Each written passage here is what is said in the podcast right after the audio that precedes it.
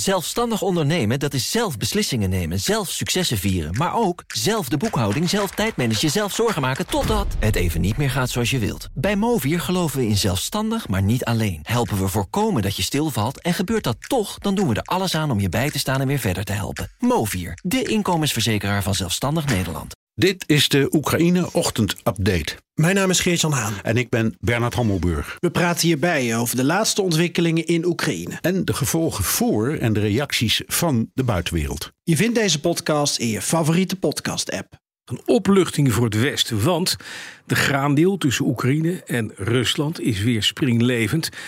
Zelensky van Oekraïne bedankte Erdogan uitvoerig voor zijn hulp in het bemiddelen. Ondertussen komt Rusland met een opvallende beschuldiging aan het adres van Oekraïne. Er zou namelijk blauw-gele saboteurs actief zijn in Rusland, zegt oud-president Medvedev. In Oekraïne zelf gaat Rusland ondertussen door met bombarderen. De kerncentrale Zaporizhia is alweer ontkoppeld van het stroomnet. Over de gebeurtenissen praten we met onze buitenlandcommentator Bernard Hamburg en Europa-verslaggever Geert-Jan Haan. Mannen, goedemorgen. Goedemorgen. Goedemorgen.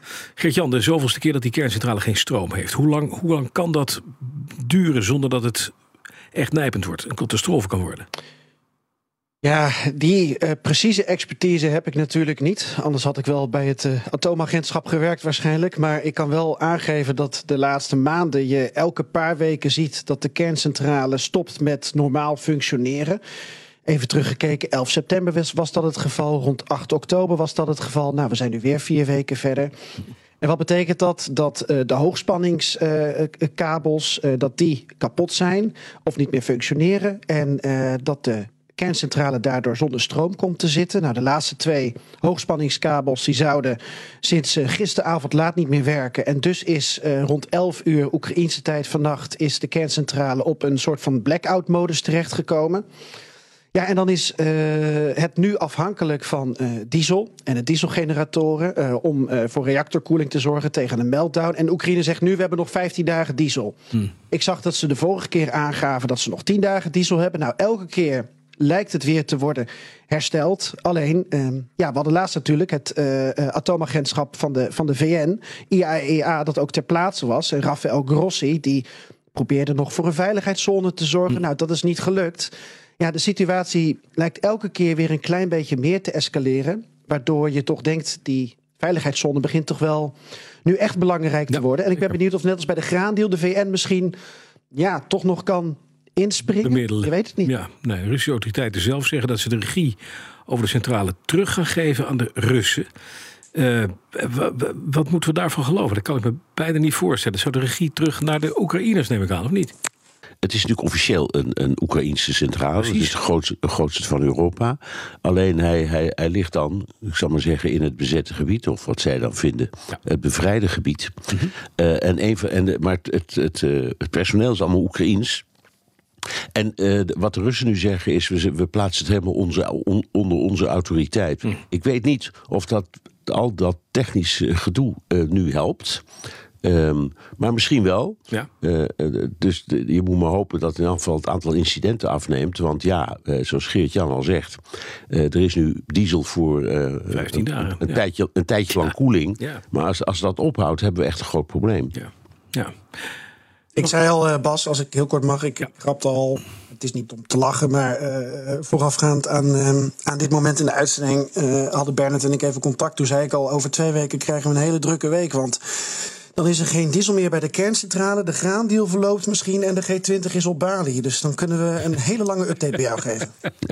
Ja, dat is mooi. Zullen we eventjes uh, uh, overstappen naar die graandeel en daarna naar die beschuldiging van uh, Medvedev gaan? Want die graandeel is weer springlevend. Dat is in ieder geval iets wat kan je van de agenda afhalen. Tenminste, Bernard, is dat nou zo? De, de, Russen gaan toch weer mee in de deal. Hoe zit het precies? Nou, het, ik krijg een verwarrend beeldje. Het antwoord is ja. Ja.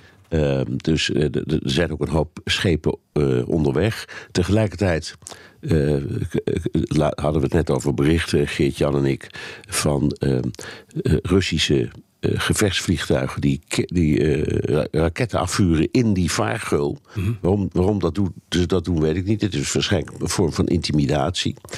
Ehm, maar, en, maar ze hebben in elk geval zelf het voordeel dat ze ook hun eigen graan en hun eigen kunstmest kunnen exporteren. En dat is ook de reden waarom het uiteindelijk is gelukt. Iedereen is zeer lovend over uh, president Erdogan van Turkije. En ik denk terecht. Mm -hmm. Want die is blijven drammen, drammen, drammen, drammen, drammen. Totdat de partijen zich hebben uh, neergelegd bij een. Uh, nou ja, bij een, een, methode die klaarblijkelijk in elk geval weer voldoende werkt tot ja, twee weken, dan verloopt hij weer. en dan, een, ja, zoals Geert-Jan zegt, dan zitten we hier weer zo. Ja, ja, ja. ja precies.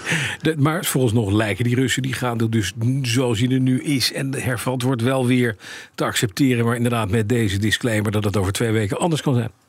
Ja. Maar dan moet Erdogan weer aan de bak. Hè? En die dat, blijkt toch iedere keer wel een kort lijntje te hebben met Poetin en met Zelensky. Ja, dat heeft hij ook. Ja. Um, en daar maakt hij ook gebruik van. En hij komt bovendien met goede argumenten. Hè? Mm -hmm. Dus het, het, is niet zo dat hij. Uh, tegen die, ten opzichte van de Russen een standpunt inneemt over het conflict zelf. Hij concentreert zich, hij heeft, hij houdt zo gezegd zijn ogen op de bal. En dat is graanexport. En daar heeft hij zelf groot belang bij. Um, het is ook, het is en blijft ook heel belangrijk voor Erdogan om aan de rest van de wereld, maar vooral binnen de NAVO, waar die nummer twee is uh, na Amerika, te laten zien dat hij uh, ja, uit is op uh, stabiliteit. Ja. Zoveel mogelijk in dit conflict. Mm -hmm. Dus hij doet het gewoon goed. Ja. Eventjes naar wat we eerder zouden nog doen. Die, die beschuldiging van Medvedev. Die zegt, ja, er zijn, er zijn allerlei blauw-gele saboteurs actief in Rusland. Wat, wat, hoe komen we daarbij? Ja, um, ja. Medvedev is een soort rechtsbuiten geworden. Mm -hmm. Hij is uh, op dit moment trouwens vicevoorzitter van de, van de Veiligheidsraad in Rusland. En hij geeft dus aan dat um, uh, elke aanslag of elk warenhuis dat in Rusland in vlammen opgaat, uh, dat dat um, ja, door Oekraïne komt. Ja. En dan niet door een externe factor, maar uh, door Oekraïners, uh, Oekraïnse saboteurs in uh, Rusland. Nou, saboteurs, dat is eigenlijk sinds de oorlog. Dat woord in zwang, dat werd in Oekraïne gebruikt.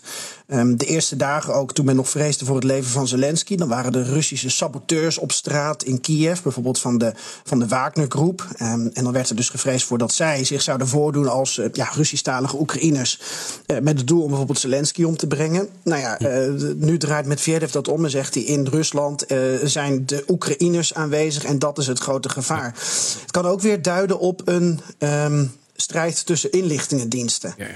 Um, iedereen, uh, er is veel onrust, moet ik zeggen, momenteel in Rusland. En, en, en, niks lijkt meer zeker. En je ziet nog geen rechtstreekse aanvallen op uh, Poetin. Nee. Maar je ziet toch ook weer de mailbloggers, die oorlogsbloggers die zich roeren. En je ziet Prigozhin, de man van de Wagnergroep, die zich roert. En ja. met Vjerev die weer zo'n uitspraak uitgooit. Het is allemaal niet lekker daar. Nee, zeker nee, niet. Maar als ik nog één ding mag toevoegen. Wat, wat, wat in feite ook onderuit haalt... is het narratief dat tot nu toe gold. Namelijk dat uh, Oekraïners op de een of andere manier... vanaf afstand of zo een aanval hadden gedaan op uh, schepen, op, op Russische schepen. Ja. Uh, dat ze nu zeggen: nee, dat is niet van buiten afgekomen, maar van binnenuit. Dat is in elk geval in communicatieve zin een beleidswijziging. Um, en als dat zo is, dan zegt Medvedev ook iets, naar mijn idee, niet zo verstandigs. Namelijk, in het door ons beheerste gebied is verzet. Ja. En in het gebied dat wij ook Russisch als Russisch zien, is ook Oekraïns verzet. Ja. Dus ik weet niet of hij daar zo slim aan heeft gedaan aan deze opmerking. Het lijkt mij een van de vele. Hij heeft dat vaak van die, ik zal maar zeggen. Ja. Ja, politieke opvliegers. Het is profilering uh, ja. wat hij wat, wat, wat, wat die doet. En, en over communicatie, je mm -hmm. ziet dat Prigozhin, die wordt nu misschien wel uh, van buitenaf als een van de belangrijkste uitdagers van Poetin gezien. Um, die, die zei ook nog wat interessant qua communicatie. Die had het namelijk over dat die mobilisatie in Rusland nu voorbij lijkt. Maar hij vindt dat ook uh, de oligarchen en de kinderen van de oligarchen... dat het klaar is met hun luizenleventje... en dat die kinderen ook, ook naar de oorlog moeten. moeten. En hij zegt ja. dus ook, mm -hmm. naar de oorlog. Ja als we het over communicatie hebben, is ja. dat ook wel weer oh, een nieuwe opvallende trend. Het is, het is een oorlog ineens. Ja, althans, we Prigozhin wel. Voor de kinderen van de oligarchen wordt het tijd voor oorlog. Zelfstandig ondernemen, dat is zelf beslissingen nemen, zelf successen vieren. Maar ook zelf de boekhouding, zelf tijdmanagen, zelf zorgen maken... totdat het even niet meer gaat zoals je wilt. Bij Movier geloven we in zelfstandig, maar niet alleen. Helpen we voorkomen dat je stilvalt en gebeurt dat toch... dan doen we er alles aan om je bij te staan en weer verder te helpen. Movier, de inkomensverzekeraar van Zelfstandig Nederland.